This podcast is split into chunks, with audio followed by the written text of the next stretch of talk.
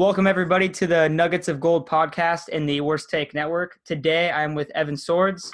He is a writer at 49ers Hub. Um, Evan, you want to introduce yourself real quick? Yeah, what's going on? Um, my name is Evan Swords. Um, naturally, a 49ers fan, right? Uh, I am from Portland, Oregon, but you know, grew up with favorite favorite colors red, so kind of zoomed zoomed in on uh, the 49ers um, you know, I, I try and, and, write and help run the 49ershub.com. Uh, we have, you know, I think at this point, like 10 or 12 writers, um, editor writers, uh, you know, day-to-day operations stuff, things like that.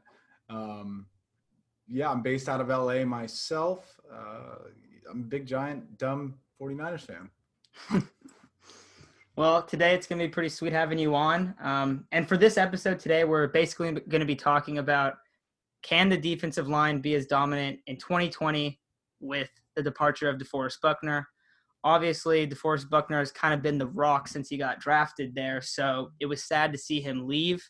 Um, at the same time, it's nice to see that he's with another team that can hopefully contend and with an up and coming defense.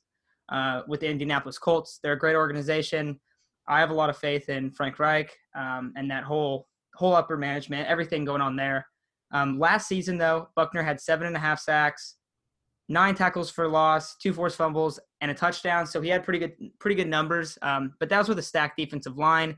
In 2018, he had 12 sacks. So you can see that this guy is a producer, and they will definitely feel his loss. Um, Evan, how have you just thought about DeForest Buckner throughout his career? Because I've always thought about him as just like that stable piece on the defensive line. Yeah. So, I mean, you got to first and foremost, I'm from Portland, Oregon. Uh, so I'm an Oregon Ducks fan. Uh, I went to college out there. Uh, I am a huge DeForest Buckner fan. I'm a huge Arik Armstead fan. Uh, so when they drafted him, I was very excited. You know, he was supposed to be a for sure thing, uh, a dominant defensive tackle. And I think right away that was kind of the thing that you realized that you were going to get from DeForest. Uh, whether he was on a bad team or a good team, you know, he did his role very well, exceptionally well. Um, so, you know, it sucks that I don't get to see him go anywhere uh, or stay on the 49ers. And obviously, you know, like you said, I'm very happy that he gets to go to another contender. Um, kind of worried that uh, Philip Rivers is the quarterback there, but that's neither here nor there. Um, as far as him leaving the team, you know, you can't replace someone that good, uh, especially right away. You know, Javon Kinlaw is a monster, and I think everyone is so hyped and excited to see what happens with him because he's just like, just 350 pounds of raw talent, just absolute psychopath monster, just wants to destroy people, uh, which you love. Um, but I think when you think about things from a team perspective and, and a wins perspective and, you know, all of that, uh, last year really, it became pretty evident as far as I'm concerned that the pass rush was what really turned the corner for that defense with Nick Bosa coming in, obviously Dee Ford when he was able to play healthy. Um, and, you know, where Arik and DeForest played really well, uh, I never thought of them as the X factor in those situations, right? When You think about the, all the pressures that Bosa had that generated to turnovers or generated just pass disruption and you know not turning you know turnover on downs and things like that. Like I saw a lot of that X factor stuff come from Bosa. And I think in his second year, and you know, obviously for a very long time, you're going to see that the edge position is is just more dynamic and more important to a football team than defensive tackle might be. Um, you know, Arik Armstead is a great example of that position, and you know they don't play the exact same position, but being a very talented player and having that not be enough for that rest of the defensive line. Um, whereas, you know, if you're rushing off the edge, it's usually it's you versus one other person, the left tackle, right tackle, uh, maybe a tight end's helping, and and I think there's a lot more for that. So, and when you ask, what do I think about the team and where is they going to go from here, and how do they how do they get you know, replace DeForest Buckner. I think you have to look at before we even drafted Javon Kinlaw, I was a huge CeeDee Lamb fan, and that was the pick that I wanted. And for me to be as big of a fan of drafting CeeDee Lamb, um, I needed to understand that the plan to replace Buckner was safe. And I really thought that when you look at, you know, Julian Taylor and um, really DJ Jones and Kentavius Street and all these like raw players who had you know flash good games like DJ was obviously amazing last year.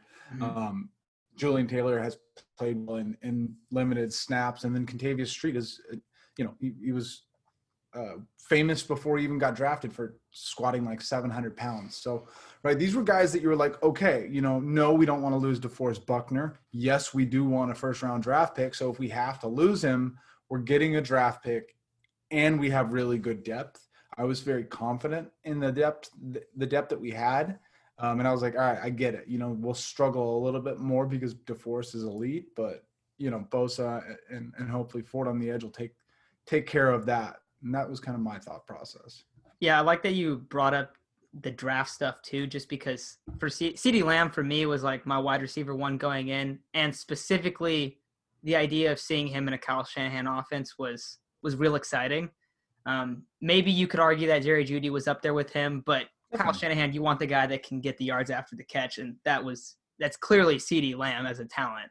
I'll tell you a quick funny story. Um, so you know, I've got a lot of friends with the 49ers organization, and I was luckily, you know, I was, you know, thankfully uh, lucky enough to be able to go on uh, the NFL draft video uh, feed so that when they were announcing the fat, the picks, you know, I was my dumb face was uh, on there with like a bunch of other awesome fans, and you know, I my my big thing throughout the whole process was anybody but Kinlaw because I really did have a lot of faith in in the depth that we had, and I didn't think it was as necessary when you could get something like that. So I'm sitting here like I can't believe Lamb dropped.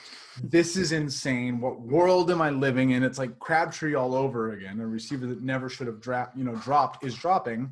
And so I'm sitting there front and center, and they're like, Javon. And I'm like, and like there was a blink, but then you're like, I got invited on here. I can't be that guy. Like I have to, you know, be excited about this and be, you know, play that role well, you know, because I got invited on. Mm-hmm. And so you see me go, yeah. just a little delayed reaction. it was very delayed. And my, my best friend texted me and he was just like, Yeah, I, I could tell that something was wrong because you started like waving your hands awkwardly in the air. I was like, I didn't know what to do. That's funny. Um, yeah. I I just say I like the pick. I actually wanted Kinlaw. I just thought that he would be a good fit, and and the main reason why was just, and I really like CeeDee. I would have been if CeeDee would have got drafted, I would have been super stoked. Um, but it, for me, it was kind of like Kinlaw or CeeDee. Like hopefully one yeah. of them's there, and then both of them are there. But I was super excited for that pick. Um, I think Kinlaw. I don't. I don't know enough about him to be like, oh, he's gonna be really good.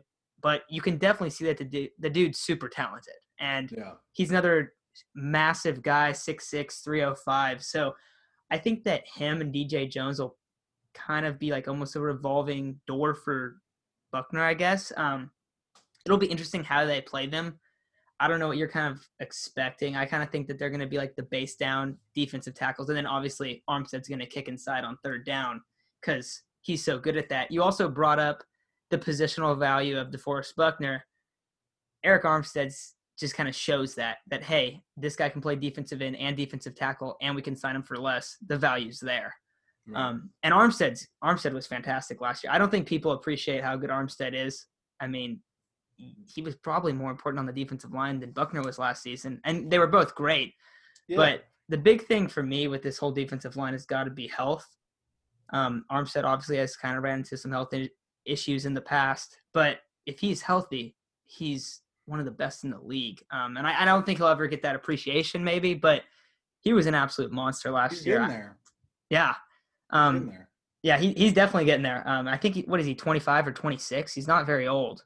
Yeah, I mean, so you, and the thing with Armstead that I've always, you know, I mean, I'm I'm loud regardless, but especially when it comes to Oregon players and my 49ers and all that was, you know, he never had injury problems at Oregon.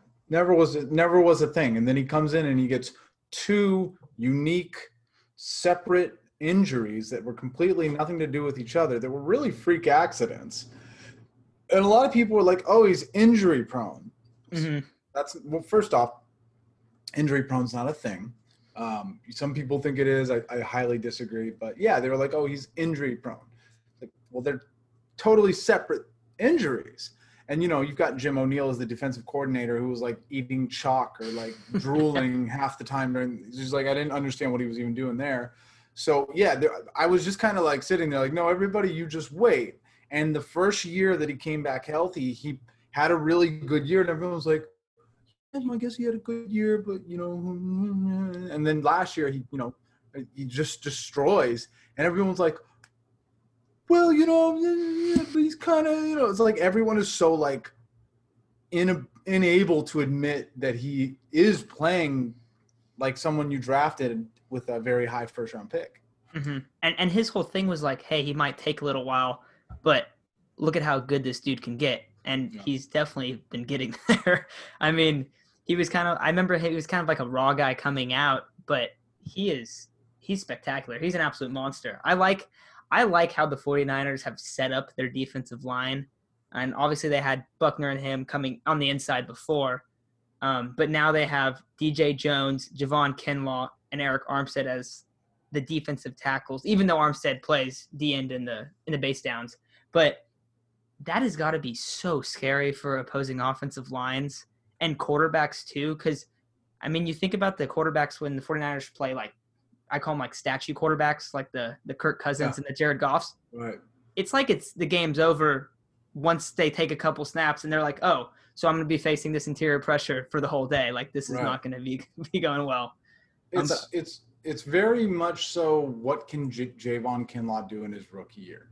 Um, I don't think a lot of people really understand this as a concept because Nick Bosa played so well last year, but he should get better, and Yeah. that's insane to think about. But if Nick Bosa gets better, and Javon Kinlaw even comes a little bit close to reproducing kind of what DeForest Buckner did for the team, it's going to be the best defense in the NFL.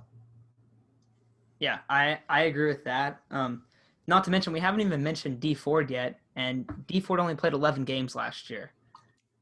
I've heard a few scouts say that he's might be the best pure speed rusher just on a, a speed rush basis, and that's perfect for a whole bunch of like piercing defensive linemen, and then Nick Bosa on the other side. Like that's Right. it. Really doesn't get much better than that.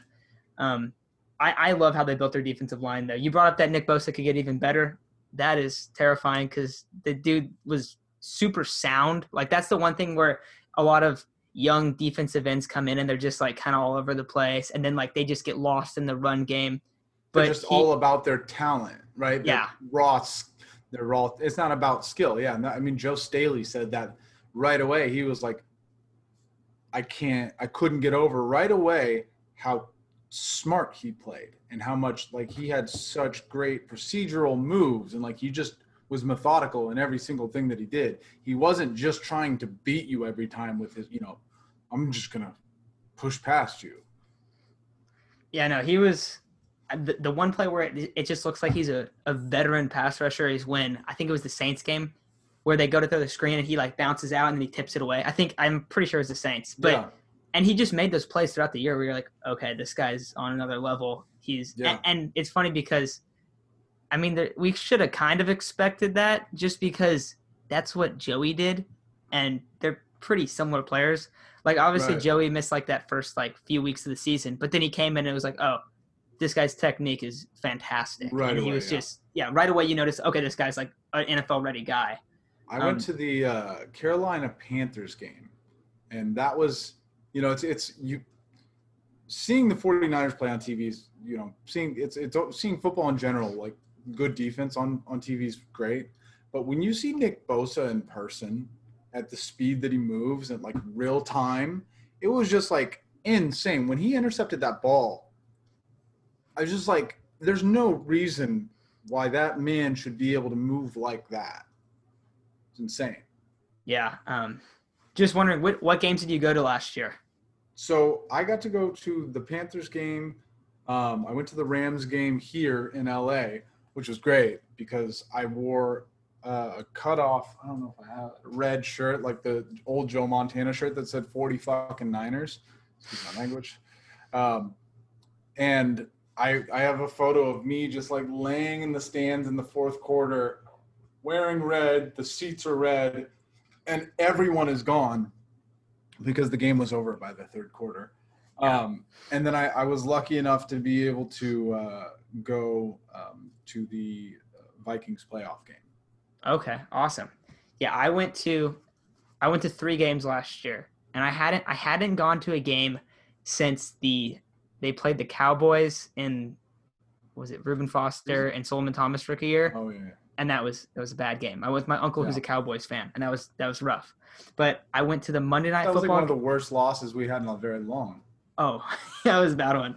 Um, and then I went to this year. I went to the Seahawks game, and then the Vikings and the Packers playoff games. So Did you go to the Seahawks game that they won?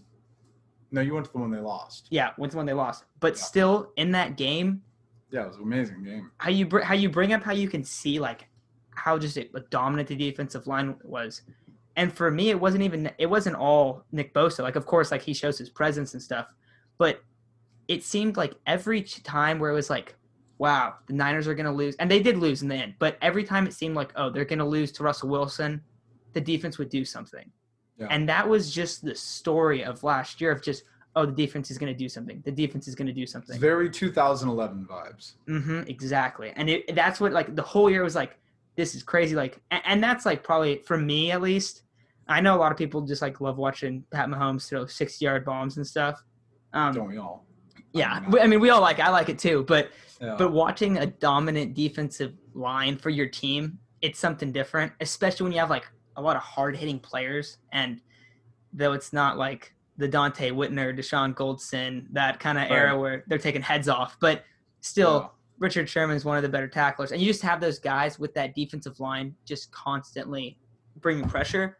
It was pretty. It, it was sweet. Um, and then like right immediately, like in that first half, you go, "Wow, this defensive line is like really something else." And you don't really notice it on TV as much. I would have to say. I, I totally get where you're coming from on that, but yeah, I think that just kind of shows like how they've built it, where it's just these dudes that are so big, so powerful. Um, and Buckner was one of them, but DJ Jones is one of them too.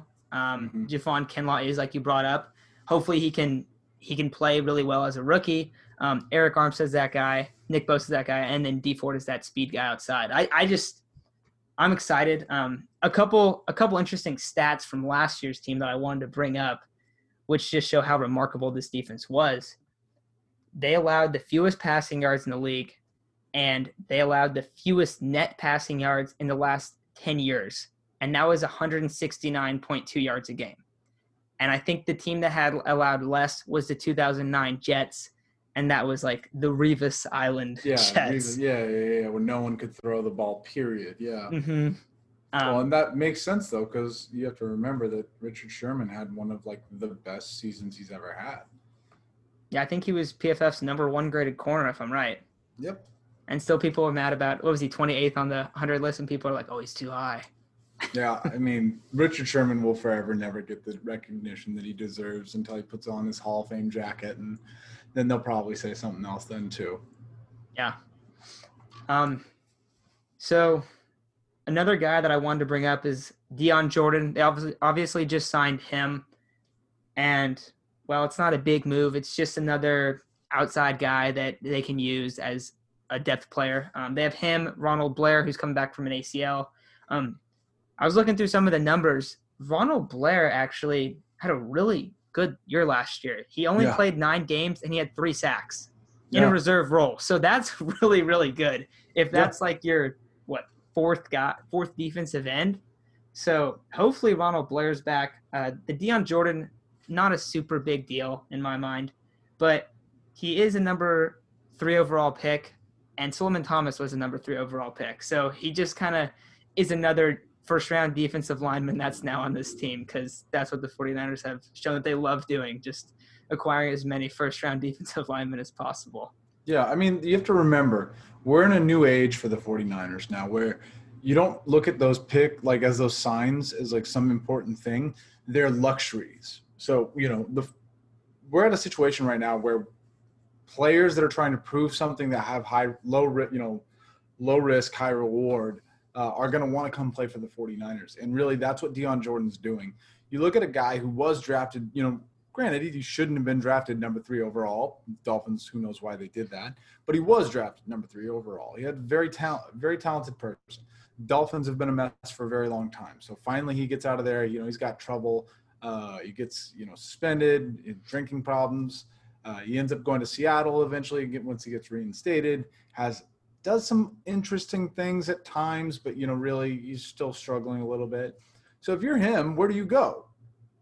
You go where Nick Bosa and Dee Ford and Arik Armstead and Javon Kinlaw and Kirk, the one of the best defensive line coaches in the NFL, you know, and Robert Saleh, who's just looks like a fun coach to play for, right? Like that's where you go if you're him. So he comes in, he plays cheap, and you know, you you you hope that he can really at least give you a little of the reason why he was originally drafted so high.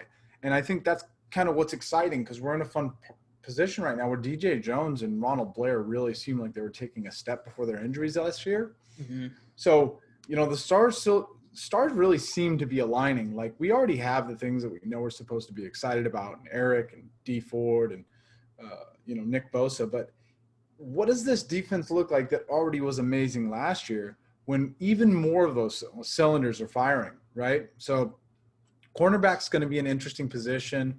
Um, you know, does Richard Sherman is he able to repeat what he did last year? It's going to be hard. Hopefully he can. Hopefully we got a couple more good, great years of Richard Sherman back in the tank. Um, who knows? Uh, you know, and we obviously have to see what happens to Ahkello Witherspoon and things like that. But this is a defense that for all intents and purposes should get better this year. Yeah, that's that's a good point. Um, and you brought up like how good they were last year, and that they still have all these guys. And last season they had so many injuries. Um, I mentioned that DJ that uh, Dee Ford only played 11 games. Same with DJ Jones.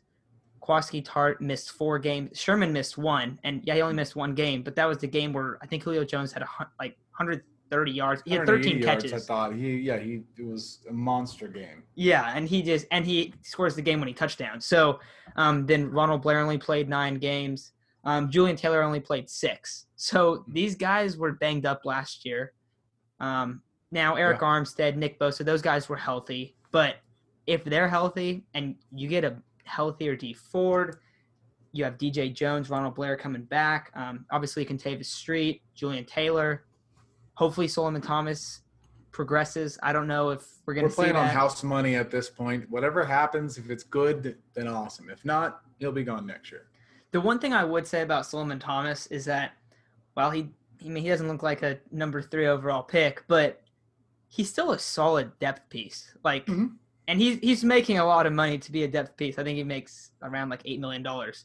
Um, it's a um, lot of money, yeah. Yeah, but he's still a solid player, and I think that they'll probably keep him around. I really do, just because he's not going to probably sign for that much. Um, I, I, feel like he's one of those guys that could get re-signed. Um, recently, another guy that there was a rumor that the 49ers are going to extend someone that is like unexpected. And my thought was either DJ Jones or K'Waun Williams, but I wonder if they if they get DJ Jones extended this year because I think that he has a lot of potential.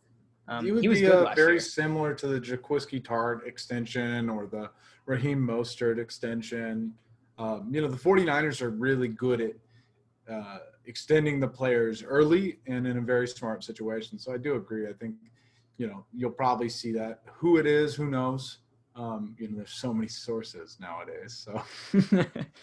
oh yeah, I know. I didn't take take too much uh, thought into it, but just figured like, yeah. okay, some underrated guys, maybe one of them. Um, yeah, I'd be happy sure. to see that.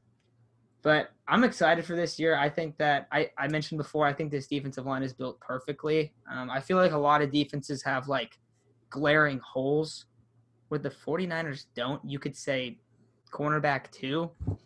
Yeah. And even then, Emmanuel Moseley was pretty good last year. I thought, like down the stretch, he was making big plays. Um, he he did what we were hope, hoping for Ahkello Witherspoon to do. Yeah, be a solid number two corner that you can be reliable. And yeah, you might miss a couple plays here and there, but just kind of do your thing. Uh, yeah, Moseley, I'm I'm very happy to be having on the team. I hope that he has a Ronald Blair, DJ Jones style bump this year, and you know, kind of makes that next step. I do think that pass rush is is I think pass rush is way more important than coverage. I don't care what PFF says. Um, and I feel like the pass rush is going to get better this year. And because of that, uh, Moseley and Witherspoon and Sherman should all have a little bit easier of a job. Yeah, I, I completely agree with that. Um, us us worst take co-founders, me and McConna. McConna's obviously not here today, but we have preached that the defensive line is the most important part of the defense. Um, we've gotten into some arguments with people, uh, especially especially Patriots fans like to argue that the secondary is bigger, but I'd say like you guys run a unique scheme where Bill Belichick's just a genius. So that's a whole different reason on why your defense is flourishing with yeah, a strong Steven- secondary. What was that? And you have Stephon Gilmore as well. I mean, it also helps that you have arguably the best corner in the NFL. Yeah. See how see how well. Let's go send him Ahkello over there, and we'll see how well they do. yeah, that's that's a good point. Um, but overall, I'm super excited about this year. Um, I do think that the defensive line can be as dominant, um, if not more dominant, like you said, Evan. Obviously, there's there's some question marks with Buckner gone, just because you lost a star player. You lost, Yeah.